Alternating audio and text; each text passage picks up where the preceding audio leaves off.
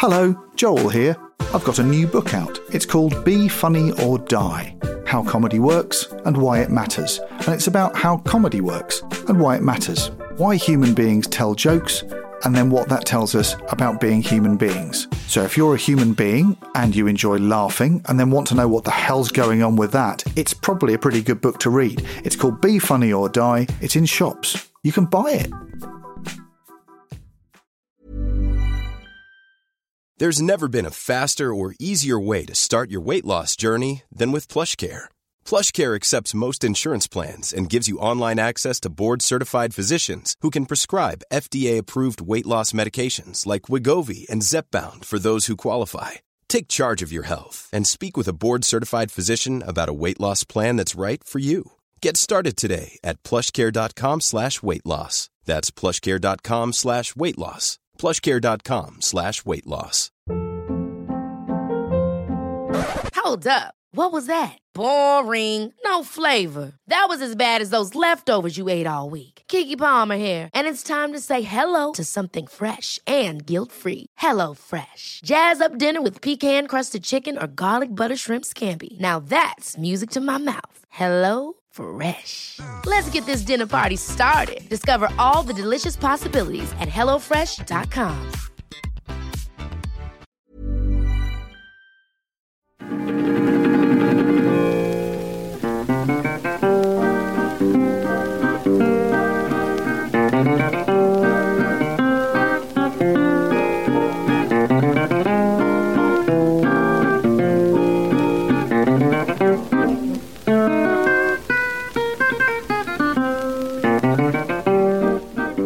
And welcome to Rule of Three, a podcast about comedy. I'm Joel Morris. I'm Jason Hazley. And as usual, we're joined by someone who makes comedy to talk about something funny that they love.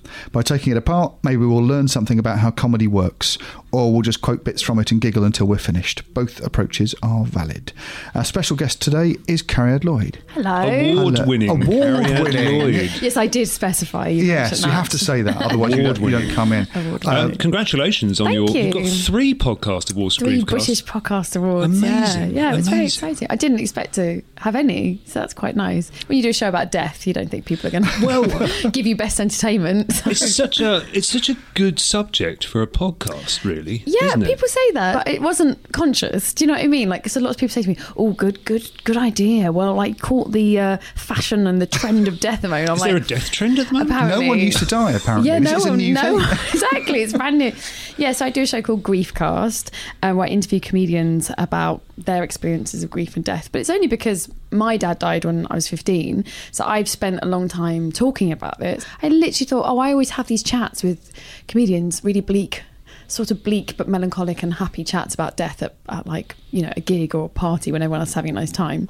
And I thought, oh, I wonder if anyone else would want to hear that, because it's just, like, sometimes I have a really intense chat and I think, oh, that's a shame that that's gone. Yeah. Um, you know, we didn't get to sort of put that out. That's literally all I thought. I think what's interesting about it, among many things, is that because you're talking to people who are in comedy, they've got a slightly different set of coping mechanisms, mm-hmm. haven't they? Because they are able yeah, to definitely. find the black humour in it, and they are yeah. able to find the levity in what is basically a shit situation. Really. Yeah. I think also, I think if you're not in comedy, because I get a lot of emails from people being like, I'm not in comedy, but I made jokes about this. I think what it is is that comedians don't feel so bad about reacting like that, because they're yeah. used to their whole life, anything awkward, whether it's death or, you know, a party or being a teenager, they've made jokes about it. That's how they've coped. Mm. So when death came along or grief came along, they went, oh, I'm just going to do what I always do, which is crack jokes at inappropriate times, because that's how I cope. But I think, inverted commas, normal people, the muggles, as um, Sarah Pascoe calls them, um, like, I think they sometimes feel guilty, like, oh, I shouldn't, you know, only, I'm only going to say that joke to my family about yeah. my dead dad, but obviously I'd never say it. Whereas I think comedians are like, no, that's... that's how I survive life, is by making jokes at difficult moments. But that's almost like the... If you, if I was going to be forced with a gun to my head to sort of say, how does comedy work? Yeah. I think it is not going for the first standard reaction to something. It's yeah, taking a step true. side to the left yeah. and looking at it from a slightly different angle and seeing, okay, well, what if I didn't react that way? I reacted yeah. a different way. And you can apply that, shockingly, to everything, even down to death. And with death and with grief, there's such an expected way to behave. Yeah. And there's also a, a dignified way to... necessarily people there's a way you're supposed to give your condolences and send flowers and yeah. things, and the first people who are going to say do you know what, what if I didn't send flowers? And then start thinking about a different way of yeah. probably writers and comedians who they do that in their job all the time. What if I thought about politics a different way or whatever? Yeah, I think that's really interesting. It's just that, and I think, like, it's helpful to have a set of rules of how to react about grief and death, but often we've got these like Victorian rules about yeah. stuff, but weirdly we've lost all of the Victorian sense of like ritual. So we've lost this yes. idea of like someone wearing mourning or a black armband or being very respectful, but yet we've kept the repression and the I don't know what to say to you. So then you're left with like, well, there's no ritual to help me deal with this, but I don't know what to say to you, so I'm just not going to say anything. And I yeah I think that's really interesting that a comedian will then go, well, what if I just made a joke about your dad being dead or my dad being dead? And I don't come from a family of comedians and writers really at all, but my family dealt with it through humour. But my mum's side, my mum's from like sort of East End Essex, so there was just this very like, they don't really do sad very well, they do funny much better. Yeah. So I think that's what I grew up with, like if you don't laugh you cr- like you cry. So that, and that's the worst thing that can happen is well, that you I've, might cry. I've so al- let's crack jokes, guys. I've always said that I th- we, if you talked about what the, the platonic ideal, the funniest joke in the world would mm. be, and I always, my phrase was always, the funniest joke you ever heard is a joke shared between siblings in the back row of a funeral. Oh God, yes. And you're always so aiming funny. Everything you do is to aim yes. to, to share a private joke with the public is the skill you learn as a comedian. Yeah. And the giggliest joke is you're not meant to be laughing. This person gets all the references. Yeah, yeah. You are friends. This is a tribal signifier between you. It's valuable. And you trying to hold the laugh in. And there yeah. are versions of that that are more diluted, like not laughing in a physics lesson.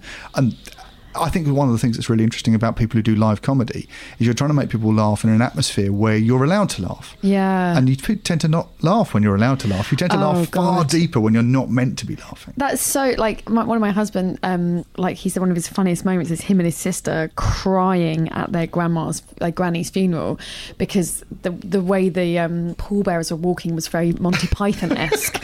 And they just, with yeah. and they said they didn't even say anything. They both watched Monty Python, they both just knew, and he said he could he just knew that she was laughing about the same thing. They were both trying to hold it on, and they were like just crying, and of course everyone thought they were crying for their granny, but they were just crying at these these slightly sort of tall skinny pallbearers walking. And I think also the thing that people forget is the release, because you are extremely sad, so it's not it's not like haha, death is funny. It isn't. Death is horribly tragic and sad, but sometimes you want a break from that, so the jokes become much funnier than they are at a comedy club because you're currently grieving mm. and you just want to breathe air again, and jokes yeah. allow you to breathe air. You're like, oh, there's life, that's what I used to feel, I used to feel happy, oh right, now I'm grieving again. But that joke becomes like this, like the coolest glass of water on the hottest day possible, because you're like, oh yeah, I remember when I was happy, oh there, it's gone. So, but it's really nice to have that moment. It's surfacing for air. Oh, yeah, like, you can't you've been breathe. Underwater and you yeah. come up and yeah. normality is there, and yeah. I suppose that's yeah. and it's a re- I think that's why it, it is a coping mechanism, because it reminds you you will get over, you know, not over it, but you will get past this particular painful moment. You will get back to normal life. You won't be this shell of a person. And the joke allows you sort of to, like time machine, to fast forward and be like, oh yeah, there's there's me happy. I'm not there yet, but I can be there for, you know, ten seconds in a joke. Yeah. It's the simplest thing possible to tell someone who's grieving, going, it's okay, in a few days this will not be how you feel, yeah. in a few hours, in a few minutes. But when you're in the middle of it, it feels like it's going to mm. stretch on forever. So a joke at that point to go, oh, remember when it was yeah. funny, remember your what heart was, and literally like with all those phrases we use, like heartwarming, heart lifting, like your heart does lift when you laugh, and then you sort of go, oh yeah, my body won't feel this pain anymore. And that's why people say it gets easier with time. It, it's not that it gets easier, it's that you realise it will end. Yeah. So your first year is fucking awful, it's just awful, because it's the first time you've ever gone through those things. But then the next time those waves of grief happen, you go, oh yeah, I got through that, didn't I? So maybe I'll get through this. So you just unfortunately have to have that first year where you learn, oh, there is light at the end of the tunnel. People say that about having a second child, don't they? That it's easier because you know, yeah, oh, that, yeah, they didn't same. Stay a baby. I wasn't awake for the whole of my life. It was only for a short period. Yeah, I think birth and death obviously are so similar. My, my, I've just had a baby eighteen months ago, and I can't believe how similar the first year of of wow. having a baby is is to the first year of grief, because you feel exact because wow. you're not you're not sleeping, so you're exhausted, which is similar when you're grieving. You can't sleep properly, you're exhausted, you're emotionally your emotions are all over the place, you feel isolated, no one understands your position. Like when someone's died, there's just an absence of someone, and when someone's born, there's just the presence. So it's a different feeling, but it's, I think, so, so similar. Holy the, shit, the, that's a brilliant point. I've never, the, I've yeah. never thought that. Never thought it reminded that. It's, me it's adding so or removing much. Someone from yeah, your, yeah. your life. It either leaves a hole or occupies where there was a space, and you suddenly yeah. go, oh, I'm banging my elbow on that yeah. person who wasn't there, or I reach out to grab them and they've gone. And like when you have a baby and then suddenly like there is literally this like new circle in your life that you're like, oh, I can't move there anymore because there's a thing in the way. Um, that's weird. And the same, like when someone's gone, you're like, oh, I can stretch my arm out. They're not there. Oh, they, you know, we get used to each other's presence and energy or souls, whatever you want to call it. So I think, yeah, birth and death are extremely similar. And now I can, t- having had a child, I can now understand that yeah. second child thing, because when you have, when you have that first year of a baby, you're like, this. Tell me, tell me, this isn't going to be how it is forever. I remember saying that to people, like. To, like, is it like this forever? And people kept going, no, no, no, no, you will sleep again, you sometimes, will leave the sometimes house. Sometimes that period will last like something like two days. Yeah. That, that a child will go through a, a period of, of, of behaving in a certain way and you go, is this the rest of my life? And then two days later, they've changed, they've stopped yeah. doing that thing, and you've forgotten you ever went through it because yeah. you just, you're too tired to have those memories. The rate of change of being a parent of a very young child yeah. is really weird, because yeah. I, I remember having a conversation when our first child was about six months old. We had some friends who had a child that was about two months old, and they asked us a question about something, yeah. whether it was colic or something like that, and we both went, I can't remember. Yeah. I can't remember, don't know. Because it yeah. just it, because it's so long ago, because the child keeps changing and changing yeah. and changing, and the routines keep changing. It's you so forget fast. All that stuff that used to happen um, only a few months ago. When you're the parent of the two-month-old, you're like, what do you mean you can't fucking remember? What is wrong with you? What's it done to your brain? Like, this is like, the most dominating thing in my life. Yeah, if you- and then when you're suddenly the six months, you're like, oh, I don't know what we... Because I remember saying to my like my mum, like, oh, well, you know, how did you feel when, like, the first month? She was like, oh, I can't remember. And I thought, what? What kind of mother are you? What do you mean you don't remember? And then I got there and was like, oh, I see, it's really overwhelming. we, we talked to Izzy Sutty about this and set up the, the very often when you get professional childcare or mm. family childcare, you pull people in going, you'll know what to do. And the people you pull in are either eighteen-year-old girls who've never had children yes. who babysit your kid yeah. or your mum or dad who will have forgotten oh, everything. My God. Yeah, yeah. You get people, if you if you wanted to challenge me to do something right now, it wouldn't be to strip a rifle, it would be to make a bottle of formula milk. I simply couldn't do it. And I did that for years. I know. Sterilising. Sterilising. I know. Oh, I was thinking about that today because I found like one bit of a, the steriliser, and I was like, the steriliser, like that we got rid of. I was what like, artifact is this? And I was like, God, that was like the biggest part of her life. It was so, it was but then, such a routine, isn't yeah, it? Yeah, and it's like, you know, but say with grief, like that first year, you think, I will never feel happy again. I will never talk to my friends. I will never appreciate... Like, it'll be a betrayal almost yeah, to do that. Yeah, and if you see anyone happy, you're like, what are you doing? Who are you? And then suddenly two years has gone by and you're smiling or you're watching a film and you're like, oh, I see. It, you know, and that's not to say... Again, it's things like, if you have a child, no one would disagree with the statement, it changes your life forever. Mm. And if you lose someone, it changes your life forever. Like yeah, it's it not does. It's not going to magically, oh, you're fine now. Like no one would say, well, your child is four, you're not a father anymore, and you've done it. They're up, they're at school, what is your problem? No one would say that to you. Apart from the very posh. Apart from the very posh, you send it to a school and then your job is done. But people would say to you four years after your parent or sibling or child has died, oh, well, you know, you've done it now. But why? Why? They were part, a huge part of your life. They are, either created you or part of your family. Why would you magically never think about them again or be over it? You wouldn't say that about a child. So why would you say that about the loss of someone when they're, you know, mm. they are the opposite ends of the scale, basically. I mean, I think we're finding it less weird to talk about it now societally, aren't we? Yeah. But it is, but it is an odd thing. It's definitely changing. I mean, I, you know, I'm sure you feel the same way. Like there's stuff that's talked about now on telly and in comedy that ten years ago. Yeah. And I remember I used to watch a lot of cartoons as a kid and like sort of like Tex Avery mm. stuff. And there was always, or, you know, Warner Brothers stuff, there was always a joke about the therapist. There was always cartoon therapist. There was a tiny man that would, you know, it was probably actually, now I think about it, horrifically anti-Semitic. Now I'm thinking about it. But he would always make them sit on a sofa, like, tell yeah. me how you're feeling. And it would always be a joke that this person, and the idea of, you know, therapy in the twentieth century was this very frightening thing that, what is this? What will happen? And now we're sort of at the end of that journey where it's like, yeah, you know, death is talked about, mental health is talked about way more. I know so much more about my friend's mental health than yeah. I ever did. My mum's always saying like, oh, everyone's bloody got anxiety now. Everyone's bloody got it. Because I was like, Mum, yeah, I said, Mum, I've got anxiety. She's like, oh, well, I don't know anyone who hasn't got it. Well, how comes everybody's got it? And I was like, well, because I think we all had it. No yeah. one gave it a name. As comedians, we're the first people who made me aware that it was okay to talk about mental health. Yeah. Because of Well, certainly growing up, more problematic stuff. But Woody Allen was I a was huge just going to say, but the other so one for me, problematic, the other but yeah, was Charles totally... Schultz, the Peanuts. Yeah, Peanuts where is Lucy, so bleak. Lucy had her little therapist booth and she yeah, talked to her about yes. and she was a shit therapist. Yeah. But he still was going for... Someone said that about Peanuts, said, what a genius idea that was, to write a, a children's or a family comic strip about a child with long-term chronic depression. Yeah. Went, oh, that's what it's about. And yeah. I used to read Peanuts and go, that's how I feel. And I hadn't seen that represented anywhere else, and it was sadness... And it, but last. It was hidden. It like that's how you. It was always hidden, and like that's how you feel as a kid sometimes. Totally. But so that's made it safe. But it never was like that's how adults feel. I always felt yeah. it's like, oh yeah, it's hard being a kid sometimes, rather than it's hard being a human. Like he's lonely. Charlie Brown is lonely. Like some people are lonely. He doesn't have friends. Yeah, uh, people yeah. are mean to him for no goddamn reason, and then he has to be friends with them again. I suppose there is a, there's a thing here, isn't there, about it's possible to project, you know, ten, fifteen years into the future and say there might be some comedies which we're eventually going to regard as unacceptable because what because what's happened is that the person has accidentally written someone with a mental health issue. Oh, yeah. yeah. You know, I mean, a bit like if you yeah. look at forty towers and you go, yeah. okay, if so if people who have anger management issues, if that yeah. ever becomes a red hot fucking topic, yeah. that show will not be repeated, you know. I think there's It'll so many disappear. shows that, or like we said, this point we're hitting now, and I think it's totally century based, like we're moving into the twenty-first century, so of course twentieth century things start looking really weird because it's the same as being... You know, imagine being in nineteen eighteen and looking back to like eighteen fifty, yeah. but like, what were those guys doing? Like, you know, it's the same. We are the Victorians of our generation because we lived in that bit. Yeah. You know, so I always get obsessed with that. Like, we're the end of a century, so we're always going to hark back to that century.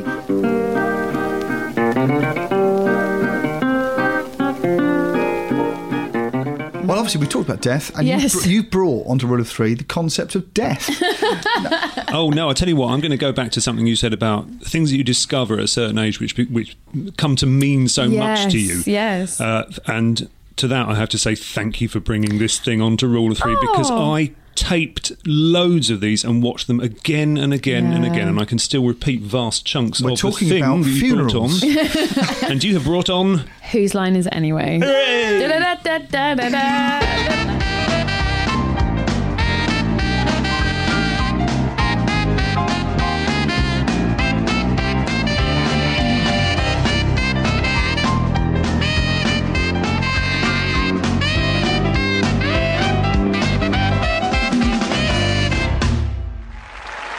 Probably the most dated title sequence oh, of all time. But I still think it captures the show in a really good way yeah. that a lot of title sequences don't these days. I get quite into title sequences. Some nineties things are awful, but I've, I've got, well, obviously I've got softness for I love Whose Line Anyway. Yeah, so I was the same. I used to record Whose Line Anyway every Friday night um, on our V H S, and I think we used to also record Gladiators, so sometimes I wasn't allowed to stay up and watch that as well.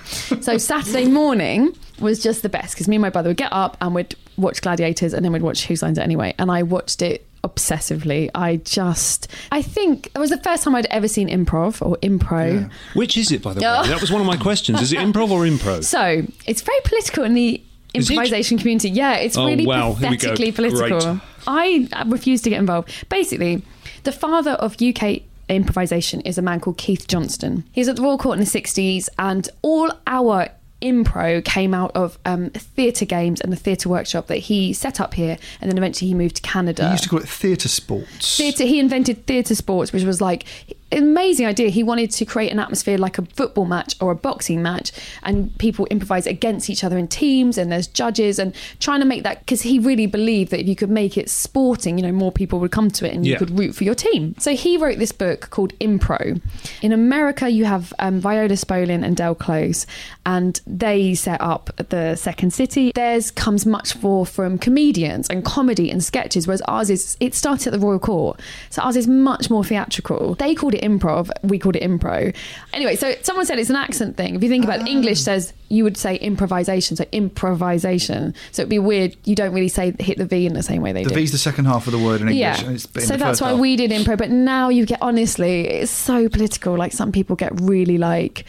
I call it improv now just because it's sort of fashionable, but then one of my like mentors in impro was like, how would you feel if everyone demanded you called it the sidewalk? Like, why? She's like, it's American. Why? Well, I think you're coming from a comedy background as well, yeah. so you can have the comedy bit of it, can't it you? It just became, like, I when I started, it was impro, completely impro. Yeah. Then everyone just started calling it improv, and I was like...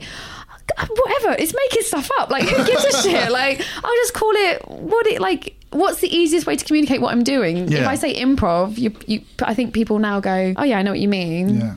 But yeah, I, like, it's making stuff up. And when we say people invented it, they didn't. No one invented making stuff up. No. It's no. been happening for thousands of years. So it's a codified thing.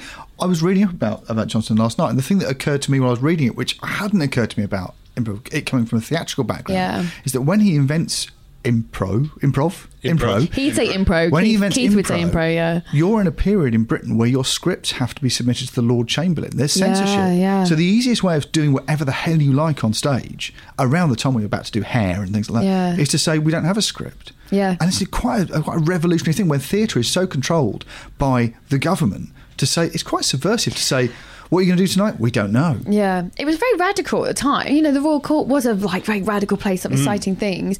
And, you know, some of those ga- those Whose Line style games, which is what we call short form improv. That's what Whose Line is, is short form. So yeah. there's, you know, it's little sketches as opposed to long form, which is what I do with Austentatious or Showstopper. It's yeah.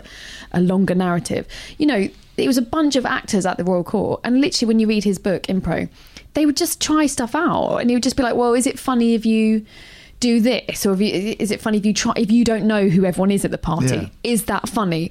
And it was more. It was never about comedy for him. For Keith, it was always about freeing the actor, finding truth, like a really pure kind of theatrical experience. Mm. And then, obviously, as it goes on, people go, "Oh, actually, if you make it party quirks and you do this and you make them, they have to be the prime minister. You can make this properly funny, as opposed yeah. to some actors dicking around." Yeah, and some of it's just parlour games that I think existed anyway. I mean, it's a you know that's what Whose Line um, basically was, wasn't it? It's a series of parlour games. It's a total series of parlour games, but coming from the yeah the improvisation school of yeah. like some of those. So some of those games I think are just like questions only.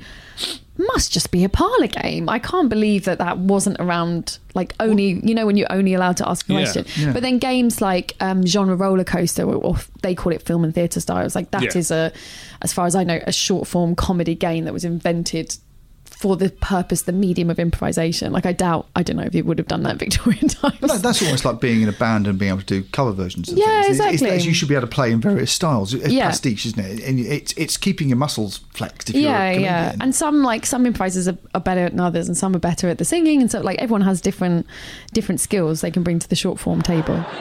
That's rather unlucky in Peckham, isn't it? OK, going to Hollywood Epic. But the Peckham I speak of, of course, is... not the Peckham of South London. The Peckham I speak of is the Peckham of my family, my forefathers. No more, Claudius. You speak of eubens and pipes of which you know nothing. Before you saw Whose Line, did you think about performing at all? Was this the first performance style that you'd seen that you went, oh, I want to do that? My parents were very amazing. They took us to the theatre like from when I was like four years old. So I used to go to the theatre a lot. We watched a lot of comedy, but I honestly didn't know that comedy was a job. Even after watching Whose Line, for like, I mean, is it? That's another podcast. But like, I would watch Whose Line and it never occurred to me that I would be allowed to do that. I thought these were very special, talented people. And like, I was so, I just honestly felt grateful I was allowed to watch it. I was like, God, I'm just so glad I got to see that. When I'm older, I want to be in this audience. Yeah, yeah. Well, I wanted to be at the R S C. I wanted to be a serious, I thought oh, that's right. what proper performing was. I didn't, and you know, my brother was obsessed with comedy. I have such a good back knowledge of comedy is through him, because he he got me into Red Dwarf and Blackadder and Monty Python. And But Whose Line was the first thing that I think he liked, but I... loved. Like, that was my mm. I think it was the first thing that was mine that I really was like yeah. I want to record it, whereas my brother was more like, yeah, sure, we'll watch it, but it wasn't Blackadder, which honestly he could, you know, recite every single episode for.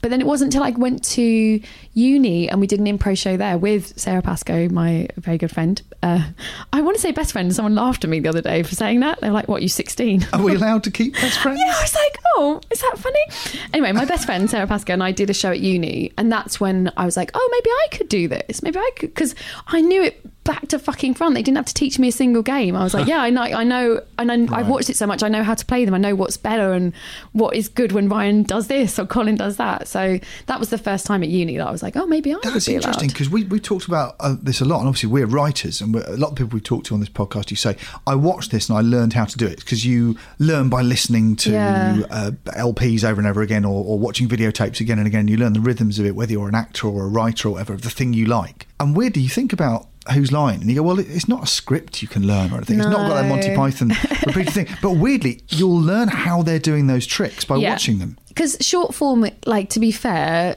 I love short form, but it, it, sometimes it is a series of tricks. And if you watch a lot of Whose Line, you know, you do see patterns emerge. But that's not to denigrate any of the improvisations. They are genuinely making it up. It's just, I think the thing people get confused with, it's not that there is a plan, but like, same as if you're writing a script, you know, okay, A plus B, that'll be funny if it's C. Yeah. And the same with improv. Like, if you've said A and I've said B, well, I'm hoping you're going to say C because I know how comedy works. You're passing a ball around. Yeah, it is, yeah. It is theatre sports. It you're, is literally theatre you know, sports, You yeah. know how to get into space to yeah. receive the ball. Yeah. I'm really good at sport metaphors. I'm amazing at them. I'm going to do them the whole time. Well, I had to, we, we had to write to a friend of ours the other day to say, could you help us describe football, please? We were having trouble with it. We had an amazing experience on, I think it was on Michelin Webb, where uh, John Dryden-Taylor, who was on the on the writing team, had written a football sketch. Wow. And he wasn't on set, and everyone else was on set. So there were about, I imagine, twelve or thirteen men on set, none of whom like sport, all trying to work out. Of uh, course, because you were doing a, a sketch show. And, and, Those and, are not the sports guys. No, no, John's John yeah. script said, David chips a confident ball into the box. And they oh. went, and, and what would that be? They had to phone him chips? and he had to, dis- had to yeah. describe it over the phone too, because the director yeah. didn't know and no one knew.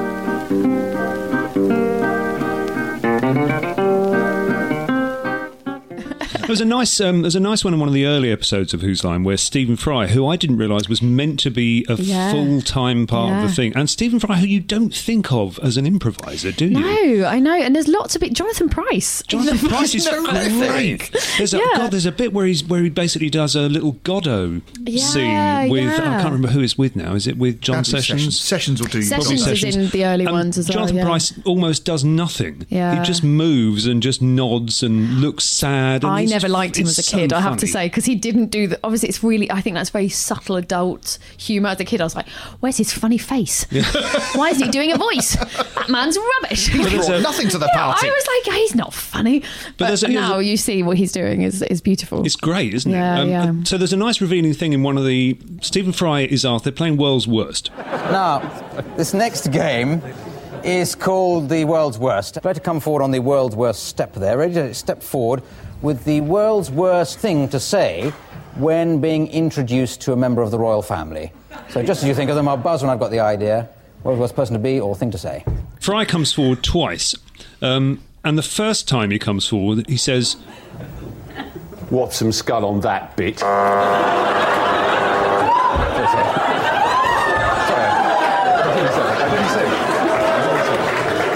No, it's odd. In fact, I didn't say that. It's very odd. I'm sorry. Sorry. Yeah. um, and he's obviously reaching for something right over the other yeah, side of the yeah. taste barrier. But the second time he comes forward, he says, "That um, that reminds me, I must buy a stamp." And there's something so nice about going, when you're in this situation, you've got so many places yeah, you can reach to yeah. find the gag. But it's almost like being in a writer's room, isn't it? Yeah. Like when you're in a writer's room and you're writing with someone and you can just keep, you know, that fun bit where you just keep suggesting punchlines until yeah. both of you hit a weird point where you're like, oh, that's not funny, but we found it funny. Yeah. And that's the thing with improv. You can just, especially with short form, you can just keep hammering stuff.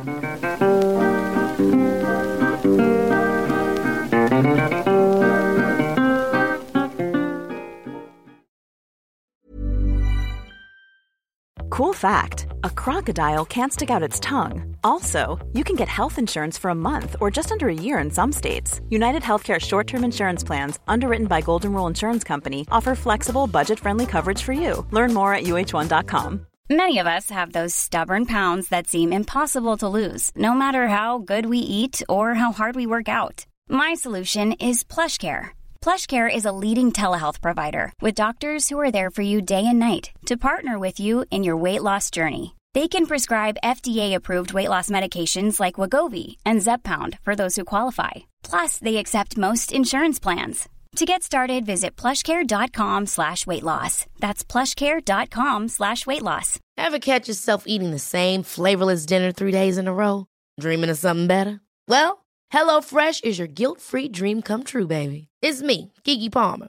Let's wake up those taste buds with hot, juicy pecan-crusted chicken or garlic butter shrimp scampi. Mm. Hello Fresh. Stop dreaming of all the delicious possibilities and dig in at hello fresh dot com.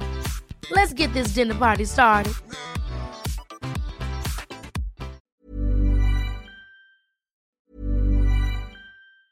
Ever catch yourself eating the same flavorless dinner three days in a row? Dreaming of something better? Well, HelloFresh is your guilt-free dream come true, baby. It's me, Keke Palmer. Let's wake up those taste buds with hot, juicy pecan-crusted chicken or garlic butter shrimp scampi. Mm. Hello Fresh. Stop dreaming of all the delicious possibilities and dig in at hello fresh dot com. Let's get this dinner party started.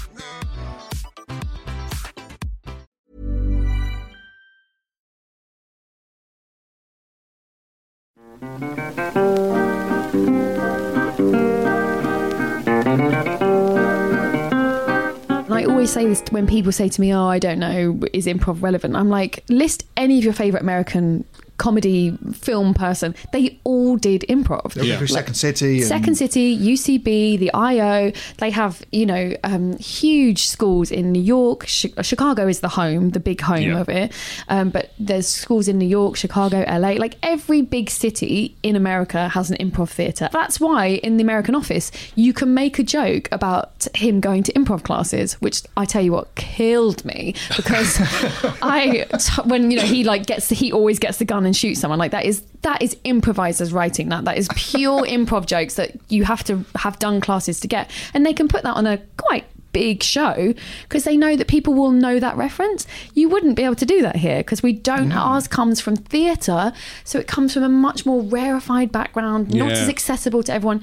Theirs was much more like anyone can do it. You pitch up above a bar, you do a show. And and that's it. And that's why you're now watching it going, oh, that reminds me of Bridesmaids or, you know, Will Ferrell, any of Will Ferrell's films. Because Spinal Tap, for goodness like, sake. Yeah, they're, that, all, that's your, they're all improvisers. That's your, your sort of beginning of the wellspring of, yeah. of what became American comedy. And obviously went through to The Office and we yeah. gave back. We sold them that loose performance style back. Yeah, I know. It's that incredible. They, that Christopher Guest and that gang had given us. It just occurred to me, it never occurred to me before, the writers... You said that, that yeah. the world's worst is a writer's room exercise.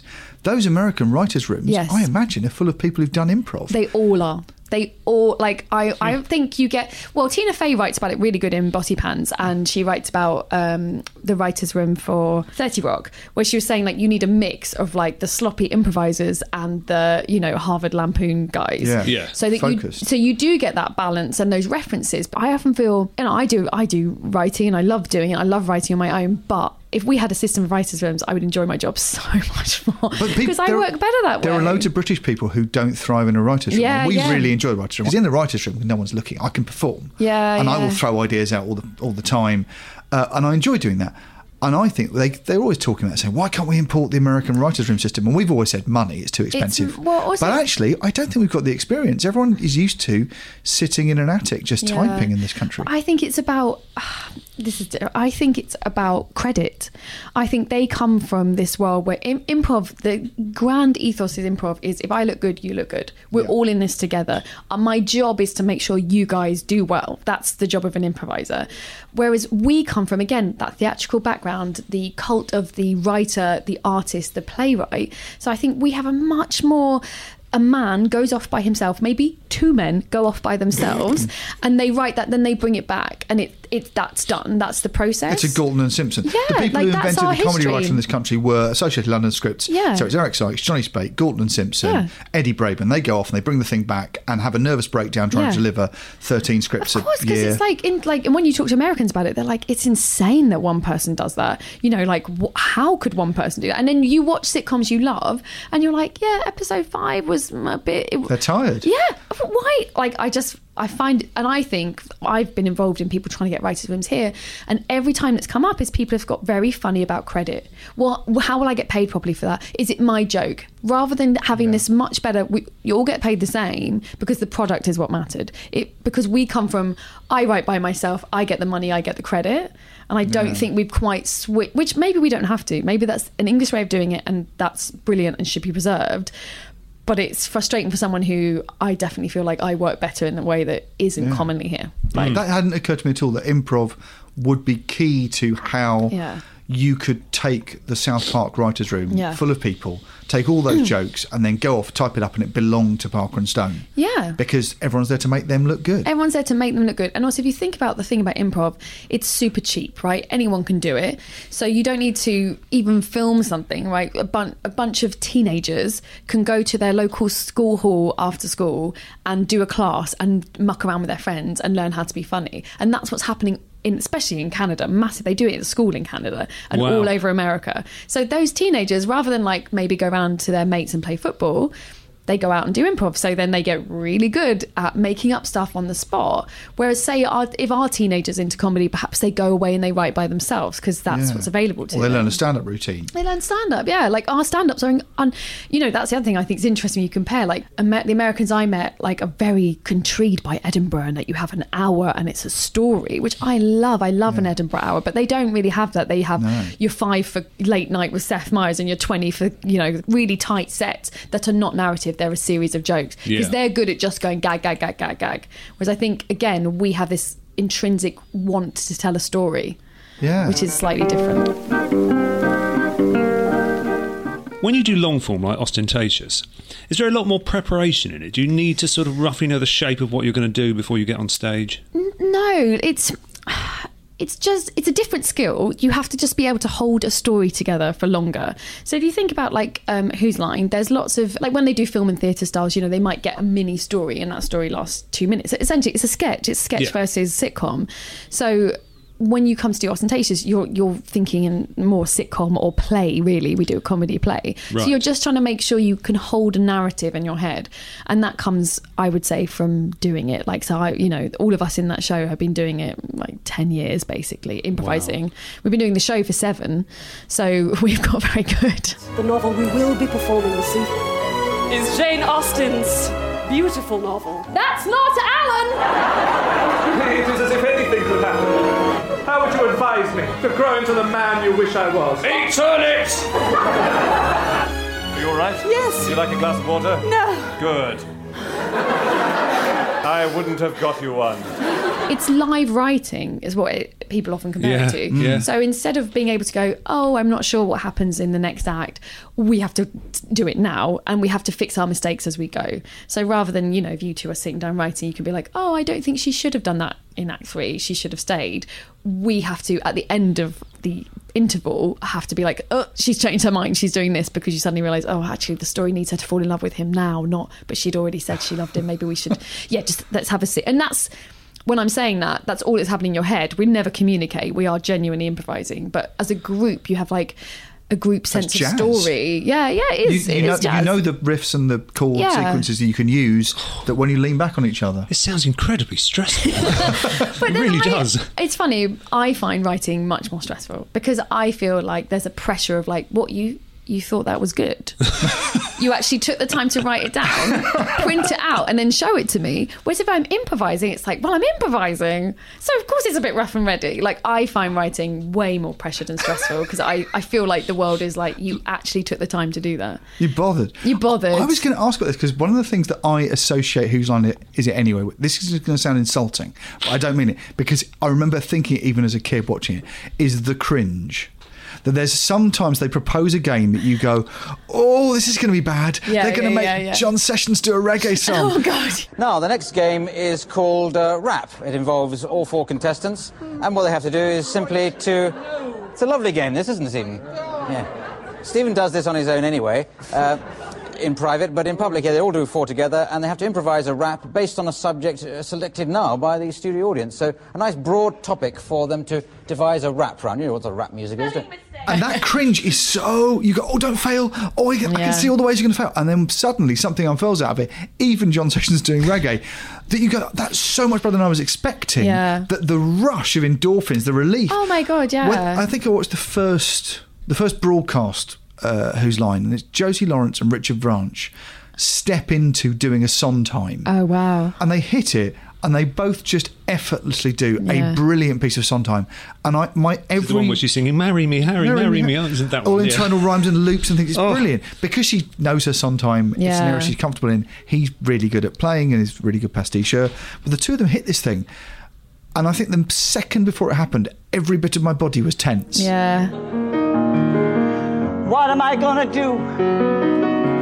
When will Harry come and see me and marry me? Harry, marry me.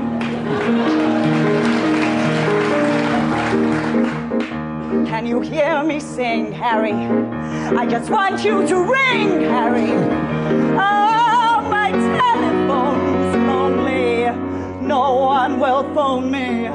Oh, Harry. And the relief, because well, of what you're saying, I think the expectations, weirdly, are very, very low. Yeah. Because the audience don't know how good everyone is. Well, yeah, I think, especially when Whose Line must have come out on telly, is the first time you're seeing like improv like that. So it must have been like, yeah. well, there's no yeah. way anyone can do that, make up a song. And then you watch it and go, oh, yeah, they, they can. You know, and there's like, there was it's so an many... evil Knievel. You're watching the, yeah. the rocket cycle approach the edge of the cliff going, they're going to explode. And then they don't and explode because they, they practice. And that was and episode one doing Sondheim. Yeah. I mean, that is a fucking high bar. Sondheim is not easy to pastiche. No, you know. Episode one is Sondheim, and then into the, into the John Sessions reggae, and we're already. I mean, to be honest, I was worried he'd get Dan Aykroyd's hat from Trading Places and put Rich, it on. He Rich, didn't. Richard Vranch never actually appeared as one of the four people on Whose Line, no. did he? Despite the fact this that he's a he's a he's an improviser of many yeah, many years' yeah. experience. So the, th- the the slight political history, I should say, of Whose Line is that they were already doing the show. The Comedy Store Players existed before Whose Line. Yeah. So that's where. kind of where it, it came from. So they were, you know, the original Comedy Store Players, who are too numerous to mention, but a, a lot of them, like Josie Lawrence and Paul Merton and, and Neil Mal- Neil Malarkey and Neil Ashdown. I think they Jim Sweeney, yeah. St- uh, Steve Frost, Steve Steen, like yeah. Steve Steen, Andy like, Smart, people like that. And yeah, there's there's bloody loads of them. um, but sorry, I will have forgotten someone. But they were doing it at the Comedy Store. And they were rock stars, you know. It was starting to pack out every Wednesday and Sunday, and it's still going. I think they're into their thirty-third year, wow. consistently doing this show. You've done it, haven't you? Yeah. You, so I'm a, I'm a, I would now. I think they'd let me say I'm a regular guest Fantastic. with them. Yeah, yeah. Um, because they've been going so long, it takes quite a while to become a, a reg. Do you know what I mean? Like yeah, you yeah. think you've done it for a year, they're like, yeah. So what? We've been doing it. Are you, are you the new guitarist in the Rolling Stones? Yeah, exactly. So, yeah, myself, Pippa Evans, Ruth Bratt, David Reed, Lauren Shearing has done it as well. So we're sort of like, they're, they're very kind, and they were like, we're getting old, we thought we'd better get some new people in. Um, and then they're very sweet, because it's the only time in comedy I feel young. Because, because obviously, mostly when you do comedy or when you're gigging, everyone's like fucking nineteen, twenty-one year olds, and you think, oh, geez, like they're saying stuff, and you're like, I got a mortgage and a baby, I cannot relate to what you're talking about right now. But in the Comedy Store Players um, dressing room, I'm on my phone on Instagram, and they all say, oh, she's like a teenager. What are you doing, Cariad? She's not listening to us. And I'm like, God, I feel like, I feel so young.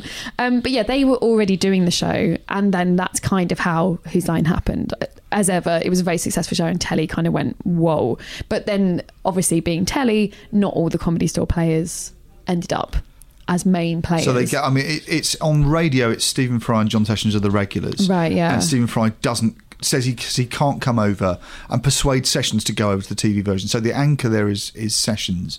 And then they put in Josie Lawrence and a couple of Comedy Store people, yeah. and then go looking for Americans. I think it's almost like they're attempting to dilute it to stop it being the Comedy Store Players T V show. I, I mean, yeah, perhaps. I don't know all the ins and outs of it, but perhaps. And but I know they, they, Richard, Richard a is a yeah, and Richard is a great improviser, but he could do the music, so he was the one who could who could improvised Sondheim on the piano. He's a great musician. He's a great well, musician. Dan yeah, Patterson yeah. said they replaced him with three people for the American version of wow. Whose Line. It required three musicians to do the job yeah. that Richard Vranch could do on his own. Yeah, I'm not surprised. So it's a very yeah. like I can imagine. I'm sure it must have been a difficult time. Well, that happened to Archie Hahn. Was supposed to be for Saturday Night Live, I think. Oh, really? He's one of the guys who was up for original lineup of S N L and didn't do it.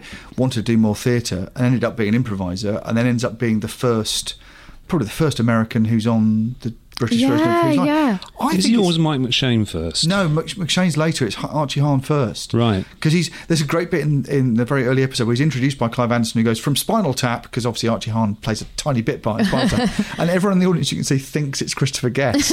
And I think they've got this amazing booking who's going to yeah. outclass everybody. But yeah, he's he's great. I like the Americans being in. in I have to say, I... my favourite when of Whose Line era, because it did go for such a long time, mm. is when you get the really nice balance of, yeah, you know, the Ryan Stiles, Colin Mochrie yeah, with great. the Josie Lawrence and the Tony Slatterys and, you know, yeah. Steve Fry. It's Frost the mixture of improv and improv. Yeah, it is. It, very good. Yeah. I really, and I, I had, I adored Ryan Stiles. Like, I just thought he was the funniest man that had ever existed. He's great, isn't he? His, and as a kid, obviously, we're talking about things you miss. Because he did such physical comedy, it was so easy to get. Whereas I knew, like, especially with Sessions, you'd be like, I don't know what that was a reference to. I haven't read any Hemingway. Yeah, exactly. Oh, yeah. But actually, I thought this. I think that I don't. I haven't read any Hemingway. But when I have to do pastiche Hemingway, I think I'm doing John Sessions. Yeah, yeah. He's one yeah. of the people like Monty Python that I learned about all these great yeah. authors by his pastiche. You went, right, it's lots of Spain. He knew that the river came round in the middle of the course, which was a shame because it was a racehorse, but it didn't matter. It didn't matter a cuss. It didn't matter a damn, because he knew what his father had told him about. It was no Cogida. No Cogida for the horse or for him. The horse went along and then it went down a bit. And then it came up a bit. And then if you looked at it from the other side, it went down a bit, a bit more. That is what we call in Spain, arumia.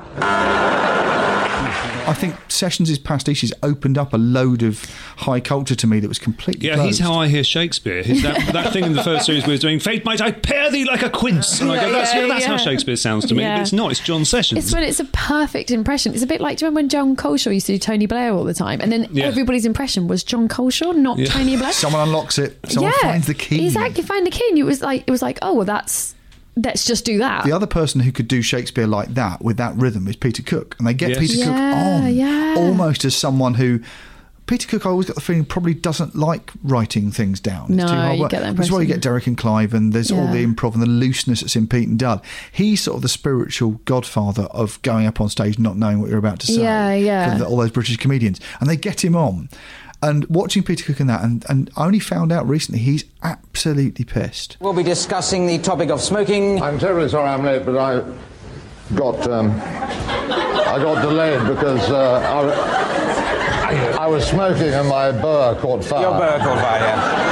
That does illustrate one of the dangers of smoking, and indeed and one, one of the dangers... of the perils of boas. Uh, boas, yes, indeed. Yeah. Apparently, the four o'clock run-through, he was the most astonishingly astute, sharp mind. They went, God, he's not lost a bit. And then Rory McGrath took him out for a couple of pints to steady his nerves. Oh, jeez. And he comes back. But he's great, very good at it, yeah. though. But he doesn't know what he's doing. You can hear him slurring. He can't get the words in order. Um, could I ask you your name?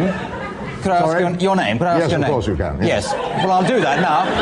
Uh, what is your name? Yes, um, Arthur. Yes, sir, Arthur.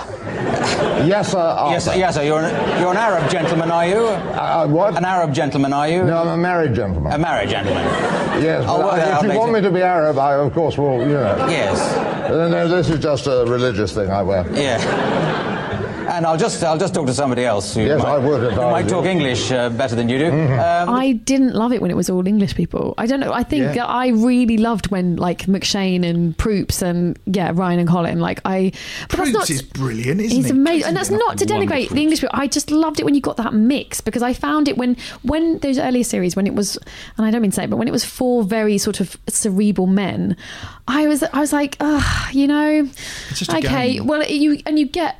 They call, they sort of joke about British improv. It's like two white men facing each other, not moving their arms, like, like, which I've heard a lot before. And like, so you know, when when Josie's there and she's singing, and it's just that different energy, and yeah, that's yeah. what I felt. Ryan yeah, yeah. and Colin, they brought this energy that for me, especially as a teenager, I was like, oh, you don't have to reference Hemingway for it to be funny. Yes. Even though I know, I, I'd always feel like, yeah, I get it. I know what you're doing. But when, you know, Ryan Klein would just be the silliness that I just... Yeah. And I felt like it popped the pomposity of what that show sometimes it had. It could be. It did yeah. look like... It's weird. We're talking about it in, it becomes in a... Line- call my bluff almost, yeah, isn't it? In a lineage yeah. of panel yeah. games. Yeah. John Sessions' attitude would have suited... Uh, like a nineteen seventies or sixties oh, panel game perfect. Like My Music or something yes, or yeah, like that. Yeah, yeah. There's a certain sort of yeah. fruity dissembling Donald Sindonness and to him, and there's a certain oh very good yeah oh yes I polite see round of applause I lo- and there's witty nothing pastiche. Wrong with that yeah oh, that's what you know, we were asking for. I love Just a Minute as much as anyone else, but like that that energy that the Americans and Canadians brought, I think, really shook it up and made it go somewhere, just gave it this real, and it, I think it made the British people funnier because yes. they had to be on their toes. They couldn't sit back and go, you know what, I'm just going to throw out a fucking Shakespeare reference and that's I'll get a round yeah. of applause. It did, they it did made raise them, their game, didn't yeah they? It made them raise their game, and I, I love watching people being pushed to their that well. Again, that is basically that's the kids at the back of the funeral yeah, isn't it, because the yeah. stakes are so fucking yeah. high that if I make you laugh now I'm going to burst something yeah. you know, I'm actually going to do some damage. I love that. Right, what I thought they bought was it was um, a gentle energy as well. Yeah. So, like, I think sometimes with English, and I have this as well, English humour can be so sharp. It's you brittle know, and edgy. We, yeah, isn't it? We really know how to say a joke and destroy someone at the same time. And I feel like the Americans were able to, and the Canadians, to be fair, because they are equally brilliant improvisers, was bring this like a silliness, a gentleness. And welcome to Bunk Copy, the show where we dig beneath the news for the tepid dirt underneath. Jack and Jill went up the hill to fetch a pail of water. That's the story here today.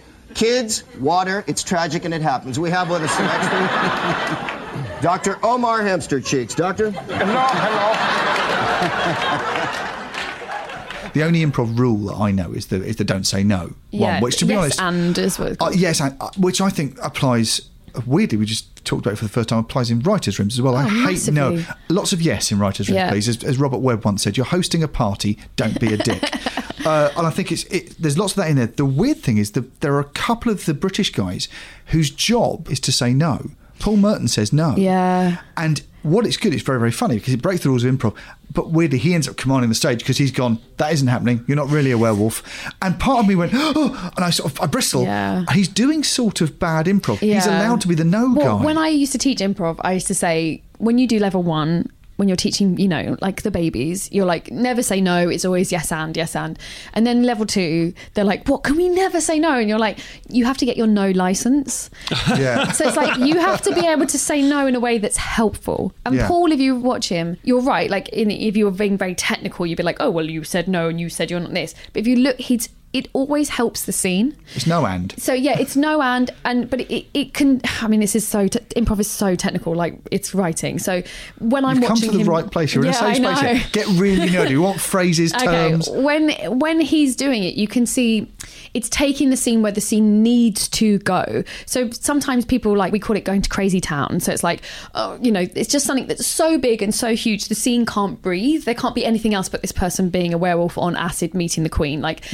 That's too much. So if someone then knows it, I would say no and say, because I know what I'm doing. Like I yeah. know that I'm not I'm not saying fuck off, get off the stage, because that's what the no a beginner no is. Yeah. I'm saying no to this door, but can you come through this door with me? Yeah. Because this door is actually going to help us get to the end of the scene. No and. Yeah. It's, weirdly, I always said that was the go back to the writer's room, which I know better. The really amazing writers' rooms I've ever been in have been run by people who do that, who say, come yeah. to this door instead.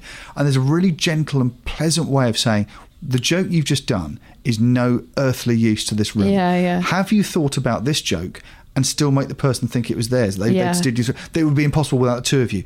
And it's an incredibly delicate collaborative process. And I think that writing... in collaboration has loads in common with improv. Oh, so similar. I think it's so similar because it's that idea of yes and. Like I said, it's live writing. So the idea is just like, we do this game, it's called like gift giving, and you someone mimes an object and then that you have to act like it's the best thing. So you're like, oh my God, thank you so much. Thank you so much. I can't believe you got me a... cat. And then it's the other person's job who had the mind the object to be like, yes, and the cat is also a fortune teller. So you've made something together, but you you start establishing what it's called an offer in the scene, so it's the offer. You start realising that offers are gifts. So rather than me being like, oh, have you thought about the joke being like this? And you being like, that's an interruption. That's not what I want. It's unhelpful. You start seeing that as, oh, thank you. I hadn't. So just by changing that in improv, you have a scene that's pleasant to watch, that goes somewhere, that go, the story moves forward. Mm. And it's the same in writing, right? If someone yeah. in the, if one character's like, no, I, I don't and want I, that. I, and I claim ownership of this joke. Yeah. And if you change it, the it's scene doesn't not mine anymore. Go anywhere. The scene just literally stops. Whereas by treating it as a gift, like, oh, thank you so much for this setup of a punchline. Here's the punch. Like, it just, it's nicer to watch.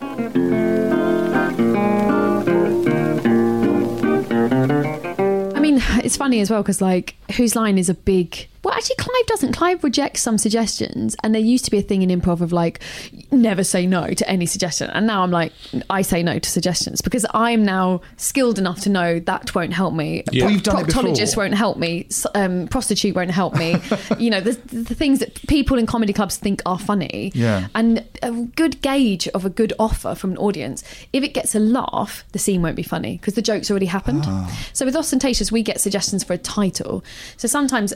not always, but if something's a very funny title and the joke's already in there, then it's like, we don't need to do that show. Like, it's... It's the, it's, uh, well, the Onion headline where all the jokes are in the yeah, headline. Yeah, yeah. And then you don't need to read the article, right? Because mm. it's done. So, like, to be fair, I think we did this one, but, like, Mansfield Jurassic Park. It's, like, a great title, right?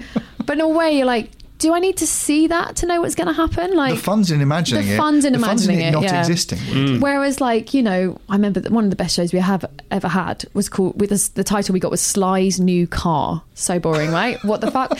It was so good because it was just, the, there was no expectation yeah. about it. But then, you yeah. know, the other day we did um, Regency Eye for, Queer Eye for a Regency Guy, which... Again, it's not, so you're not laughing, but no, you're going, the whole going, story's not there. But you're like, nice oh, little, I can see what's going to happen. And then nice it was a great show. Shot, yeah, yeah. So you're like, oh, that's going to be a fun show. But the ones, and again, those offers that make people laugh instantly, yeah. you know, brothel. And it's always sexual as well because people are just there must like... Be, there must be a danger in that the audience are going to try and be funny. Oh, yeah. Because that's sort of, that's not necessarily helpful, is yeah, it? Yeah. And I, having said, as I, you know, do the Comedy Store Players still, those guys are in... incredible. I'd say they're the best in the business of dismissing shit offers in a very graceful way because yeah. they've been doing it for thirty-three years. So yep. they just have all these like wonderful, like, you know, oh, you're in the wrong basement in Soho, sir. Like, that's not very helpful. Like, it's up to us to be funny. But they do it like no one's offended. It's I watch it with fascination because I'm like, you've told them to shut the fuck up, but no one minded. Wow. Like, like really good teachers, like really good, a teacher that's able to control a room and, you know, or good stand-ups. It's difficult as well with improv because it's it's changed now. So short form, the big thing with short form is like you'd have all these offers and that proves it's improvised. Like, look, it, they can't have made it up. They didn't know that we were going to get Sondheim. We didn't know. And then long form, what's happening now is like there's much less need to get the offers from the audience. So with Austentatious, we get one title at the beginning. That's it.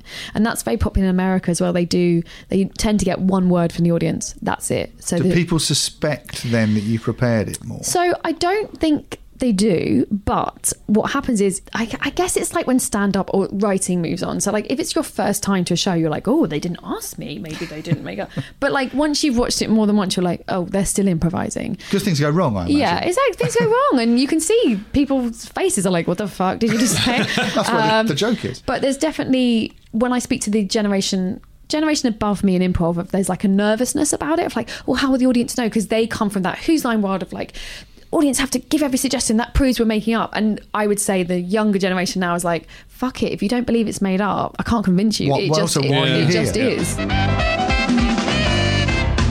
is. Clive Anderson is a strange choice of host, isn't he?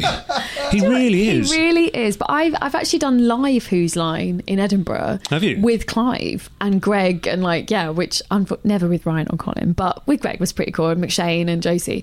And um, he's so good at that role, but it is an odd choice, isn't it? And I know they think I re- like heard a documentary or something where they were saying everyone was a bit surprised at the time, I think, because he was... Well, he'd done he it on the so radio.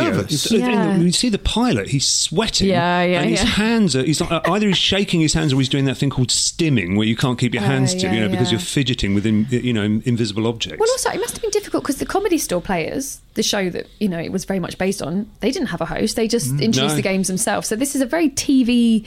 idea, I guess. So there must have been a nervousness at the beginning, like, is this going to work with this yeah. man who's a lawyer? Yeah. But it's also quite funny.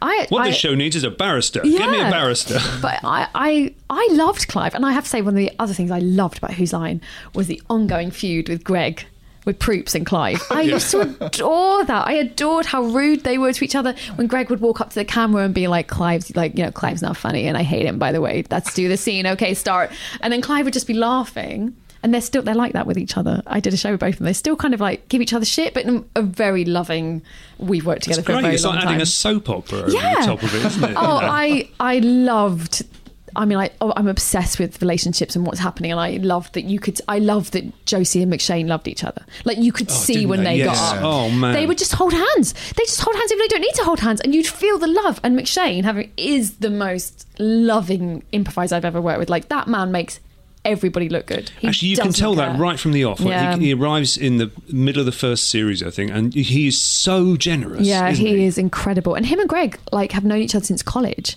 Wow. So they've like known each other years and years and years. So they have like a very comfortable relationship. All credits sort of Patterson and Leveson. Yeah, yeah, they yeah. They cast this. Oh, the casting's amazing. It's a moving cast. Yeah, yeah. They're really good at pairing people off and finding relationships and yeah. sticking at relationships, breaking up, trying new ones, pulling in people from different styles, yeah, from, sort yeah. of, from from L A and from New York and from Chicago, dropping them in with the British people and finding these little teams of people, or pairing people like Colin Mochrie and Ryan Stiles who'd work together. Yeah. So you know that they won't be nervous. And then you, it's really well. And Slattery, the discovery of Slattery. Oh, Slattery. Oh, yeah, we, we've got to oh. him. We've got to him. They discover oh. Tony. I do remember they discovered Tony Slattery because Stephen Fry says no. Him. And Stephen Fry's agent represents Tony Slattery and says, I've got a guy who's a bit sort of from the same kind of... Yeah. And they go, oh, I'm not sure about this guy. And he turns up and he is effortlessly, slickly...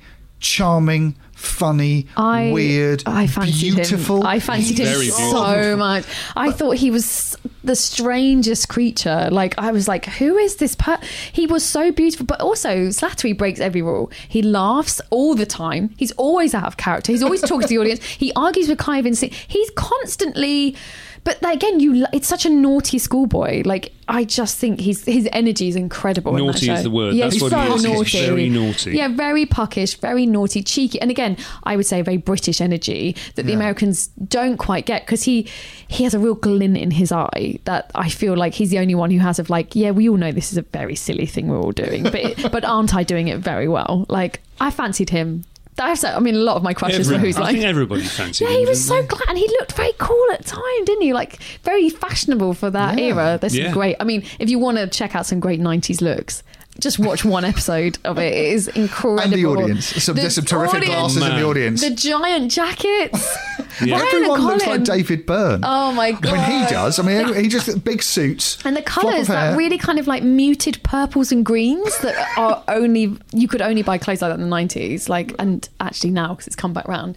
But yeah, there's some incredible... Josie's still got some of the outfits. She gave some to um, me and Pippa. And Pippa got... Um, like one of her Whose Line outfits that w- like oh and we God. have to play it cool because I'm in a show with Josie now called Glenda J Collective, which is me, Pippa Evans and Ruth Bratt from Showstopper and Josie Lawrence. It's an mm. all female wow. and we just dick about, really. It's not really a format at all, but sometimes she says stuff about Whose Line and we all have to be pretend that we're not like the biggest geek fans ever.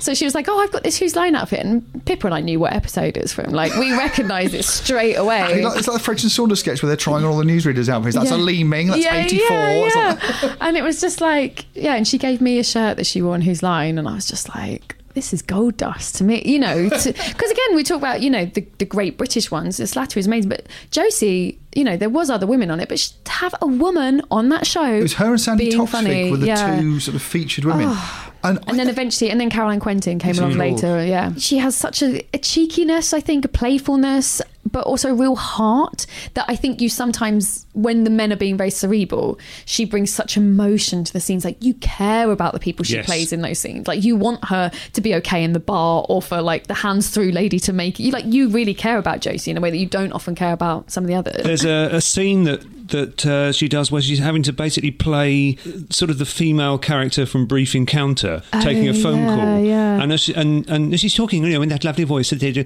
and then and her bottom lip starts quivering, oh, and it's a yeah. genuinely brilliant bit yeah. of acting. It's fantastic. I saw one I was watching the other day. It was just her and Ryan doing film and theatre styles, and Ryan Ryan's a real like he'll yes and everything. That's why he's re- he'll just whatever you do, he goes with it.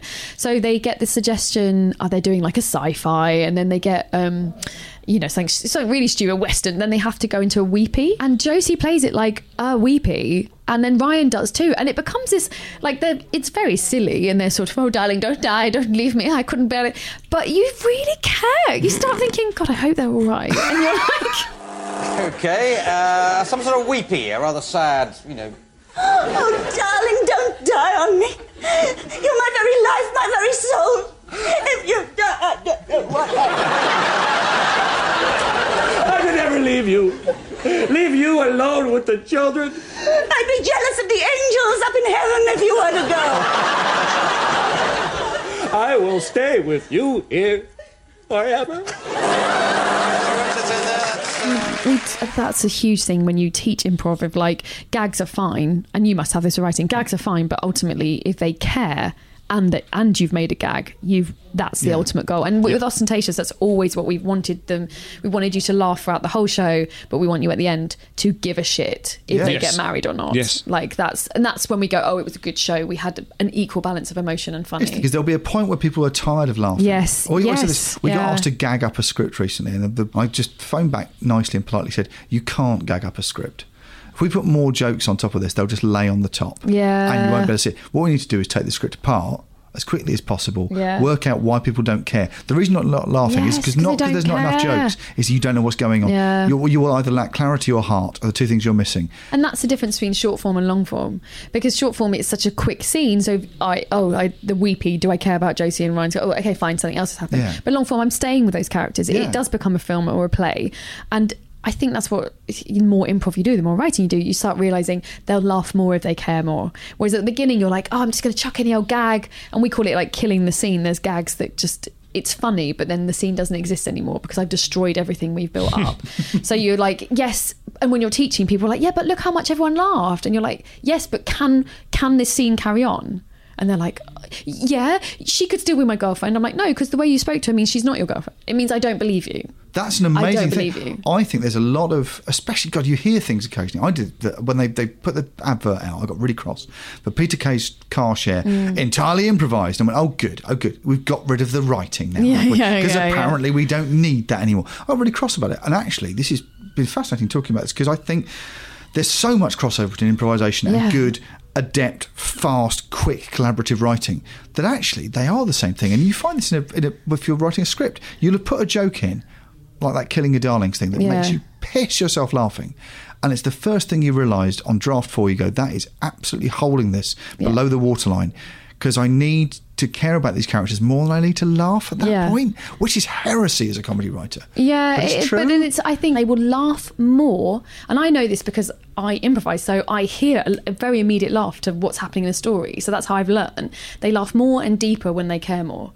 The laugh is different. It's like yeah. a quicker, when it's a quick gag that's destroyed the scene, it's a real burst. It's like, huh, and it's gone. And you feel like energy's gone, everything's gone, and this scene needs to just end. We can't get it back. But when it's about relationships and characters, and story, it's a softer laugh, but it it ma- it carries the scene forward, which carries the show but forward. But it's not drama. That's what I think people get yeah. mixed up with. Something like, I'm trying to think of a really uh, a Detectress, it's actually dynamite yeah, yeah. unarguable comedy that is very gentle and gag light. It's not full of lines yeah. and quick ones, but all the way through you care, and it's and for the, the relationships, and the people love it. But I would say that it's miles from drama. People often mm. talk about it the wrong way, and they go, well, it's a sort of comedy drama. No, it's not. It's a comedy. It's completely a comedy. There's nothing about the values of it that belongs to the world of drama. Everything about it is gentle and warm, yeah. and you feel different watching it than you do watching Broadchurch. This is what comedy yeah, is yeah. Comedy is, there's loads of heart and relationship in in comedy, yeah. even why at the stage of going, we're making up a Jane Austen off the top yeah. of our heads, you've still got to care. Oh, God, you massively have to care. I mean, Jane Austen, like, the whole point, you care. You want you want Darcy and Lizzie to get together. And there's some hilarious stuff in Jane Austen, but you still want to get together. And I understand, this is the problem, I think, maybe in this country, maybe I'm being unfair, but in this country sometimes when they're like, we're going to improv everything. And that pisses off the writers. But let me tell you, it pisses off the improvisers. Because one, they don't usually get improvisers in to do it. They get yeah. people like, you know, comedians actors, or yeah, actors stand-ups. who don't, who don't, aren't, this might be hilariously funny, but aren't skilled in improv. It, because improv in this country is not taken as seriously in comedy. And I get a amount of things I get asked, like, oh, just come in and improvise. And I'm like, Who's doing it? What's the purpose yeah. of it?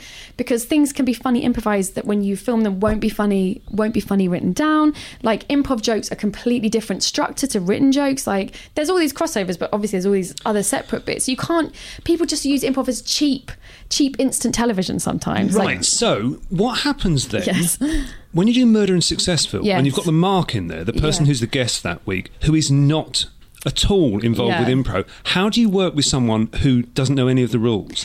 So, do you have to go over them or what? No, so Murder and Successful is a really interesting hybrid, and I think definitely a follow-on from Whose Line, because, you know, ev- there's no Whose Line on telly now. Everyone's like, oh, you can't do improv on telly, but Murder is Successful essentially is parlour games hidden yeah. around characters. Yeah. So the things that they do in Murder is Successful, first of all, there's a script. There's one hundred percent a script. Yeah. Not everyone sticks to it. No, um, we know. Yeah, yes. They don't stick to it for very good reasons yeah, and with very good results. Yeah, and this, but the script is really important because you want there to be this loose murder plot. You want to know, oh, I'm speaking to them first, da-da-da-da. So when I get, like, and I'll be honest, some people Murder Successful do stick to the script because that's their skill. They're coming in as impressionists or they're coming in as comedy performers. Yeah. But when they use me, they know I'm not going to stick to the script because that's yeah. what they've got me in for. So, yeah. you know, but there is a script. And also, if you have a guest who's just not playing, then I have a script to fall back on. But what I also think is fascinating about the time that Murder Successful um, has been made is that it uses quite a few reality T V stars, and I did not realise till I started working with them that they are improvisers. Yeah. They are the wow. current improv on television. What's improv on television? Of course they are, yeah. Love Island is improv yeah. on television. Yeah. God. They are told what to say in that kind of like, there's a loose script. They, there's a producer, Clive Anderson. There's a Clive Anderson in Love Island being like, Wes, you know what you should do? You should tell E L that they said that because it's out of order, isn't it? And instead of Colin Mochrie being like, oh, do you want me to do it in the style of film noir? yeah. I can. There's a man who can't do it in the style of film noir, but can go over and make it look real. So when we worked with um, Jamie Lang was the one that really stuck out with me because that's a lot of people's favourite episode. It was yeah. very, very funny. I couldn't believe how good he was. Like yeah, I was absolutely- like, he's improvising. Like he's yes-anding everything I'm saying. He's not blocking me. He's building on stuff. He's calling back. And I was sat there going, of course, you're a fucking improviser. But reality T V has created improvisers, but that I wouldn't, they probably don't class themselves that, they probably don't realise that they are, what's the word, unconsciously yes-anding, because they realise yeah. like, oh, if I have a scene, if I'm told to argue with Binky or whatever and I just say no, that doesn't get into the show, does yeah. it? But if I yes-and it and we discuss it, that becomes an interesting scene. I so wasn't expecting this to uh, end up at Love Island. I suppose the thing that's really exciting about this is you're talking about collaboration. Yeah. Which is something, again, when you talk to people in comedy, you're either someone who uh, won't collaborate. Yes. And you've got to be really talented yeah. to say, I will take no one else's advice. But most people are put in a position where you're relying on the people around you to make you look good. One person does it wrong. Mm. Something that was funny on the page is not funny. And I suppose the thing you get with, with improvisers is everyone is amazing at collaboration. Yeah, it make it... completely strengthens your collaboration, and that's the reason I would like a writer's room, is because I come from improv, so I'm used to working with other people mm. now, and I, I used to do a lot of theatre devising sh- shows as well, comedy shows. I love working with other people. I love other people's ideas because I just think I've never I've never ever in my career seen an idea not be bettered by someone else's idea. So like when you when you realise that, when you're like, oh, here's my idea, I quite like it, but when I added someone else, it was so much more interesting. Why wouldn't you always want to collaborate? Yeah. What most improvisers are looking for, the hit we're all after, is the moment when neither of us know where it's going. And that is fucking, that's oh. the best, when you're like, I don't know, and you see their eyes and they're like, I don't know. Oh, and that's you're, fantastic. And can the audience together. See that as well? Yeah, I think that's when you feel, you know, especially if you look, really good games from Whose Line, like a really good show is when... you see it, their, their fate. We call it like, um, Keith Johnson talks about like there's a light in that person. Yeah. And it's like they're on fire. There's some, there's a white in their eyes that you're like, that person seems to be glowing. What's happening? And it's like they genuinely don't know. Isn't that how Tony Slattery looks all the time? Yes, though? I think so. I, suppose I think so. Maybe that's the secret to this. What you're watching is something you very rarely get to see in comedy, which is the moment yes, of inspiration. Yeah. Normally Creative that's process. Hidden away somewhere yeah. else, and people sort of go, oh, I wish I could be on the fly on the wall of, of X or Y writer when they. Yeah. Made up that, and you go, well, with improv, you get to watch that happen. Yeah. And there's Peter, nothing. Peter Sellers says that, doesn't he? Peter Sellers said in, I think, in a Parkinson interview, he said the the only bit of it that's enjoyable is the moment when it comes out of you. Yeah. That's why I get Blake to keep all those outtakes. because you can yeah. see the moment yeah. when you look at and those. And what I love about improvisation is that if I'm improvising with someone, I get to see it, the audience get to see it, and then the audience get to see me seeing it. Yeah. So they see me trying not to laugh. They see me thinking, oh my God, he's not the great gameskeeper, he's my gameskeeper. He's not the groundskeeper, he's my dad. Like, and you, we all do the same thing at the same time. And then the the reaction. So you, as an actor, obviously, when you, you're saying scripted lines, you're like, oh, here comes the bit they're going to realise. I get to feel it exactly the same moment the audience do. That is so fucking exciting. And then when you, especially with story, when like someone gets together or something's revealed and the audience go, oh, and all of us in Austentatious at the side go, oh, like, I didn't know Daniel was her dad. Like, what? And you realise they're just imp- they're just improvising. They this just made amazing. a choice, and I'm I'm privileged to it. What you've got there is something that is that's bottled lightning. Oh yeah, it's amazing. It's the thing. As a writer, it's the, the funnest part of the day when yeah. you think of a solution to a problem, when you bust it. But the idea of doing that live on yeah. stage, that's bareback riding. It's, it's so yeah, exciting. It's very exciting. And when it works, it's amazing. And when it doesn't, it's awful. Because there's no net. There's, there's just no the stage net. underneath. And there's no hiding. You can't be like, God, thank God no one heard me make that joke. Because that was awful. They heard it. They looked at you. Your team players are looking at you like, wow, you made that joke. And you you're better like, own it. You're yeah. like, yep, I made that joke. Please say something else. And they rescue you. Like, we took, we use that phrase a lot, rescue people from scenes, get them out the scenes, edit the scene, because it, it hasn't worked. But doesn't matter. We've got another scene. Who cares? Yeah. So you're. It's very positive because you're always looking for the next thing, and you're always thinking, well, this, we can fix the story. Some one of my teachers, David Shaw, used to say, "It's never too. It's never too late to save your show. It's never too late to fuck your show." And if you think think about that in writing as well, yeah. like if you're just sitting down going, even if we are on the eleventh draft of this, we could save this. Yeah. Isn't that great? Like maybe today's the day. Yeah. The, the, the, ener- the energy that comes off that is is unbeatable and uncapturable normally, and is the thing you're always looking for. Yeah, and yeah. the way you're describing this is it's so exciting because this is this is why you do it. Yeah, whether I you're a writer or a performer or employee, after that moment of, of, of absolute magic where a second ago it was broken and now it's fixed. Yes. That's what everyone's looking for, and to that's brilliant. I, I'd never occurred to me that was what I was watching in yeah. Whose Line and what I'm watching when I'm watching improv. Thank, thank fuck somebody filmed all that improv yeah, for us, you know, to make us understand I what know. It was. And put it on T V on a Friday night at I a know. point at which we could all sit and enjoy it. And now you can, and I, you know, there isn't a lot of filmed improv, and now you can no. watch it and technically unpick it if you want. It's all on four A D, the entire Whose Line yeah. series. God, and there's, so, there's about one hundred thirty episodes. Oh, there's, yeah, or there's like nine series, and wow. like it is a dip lot. In. Yeah, but dip in. You'll learn. Yeah, yeah, it's amazing. Cariad, my brain is absolutely full. That was a spectacular conversation. Oh, thank you so much. Thank you so much Thanks for coming on Rule of Three. Thank you.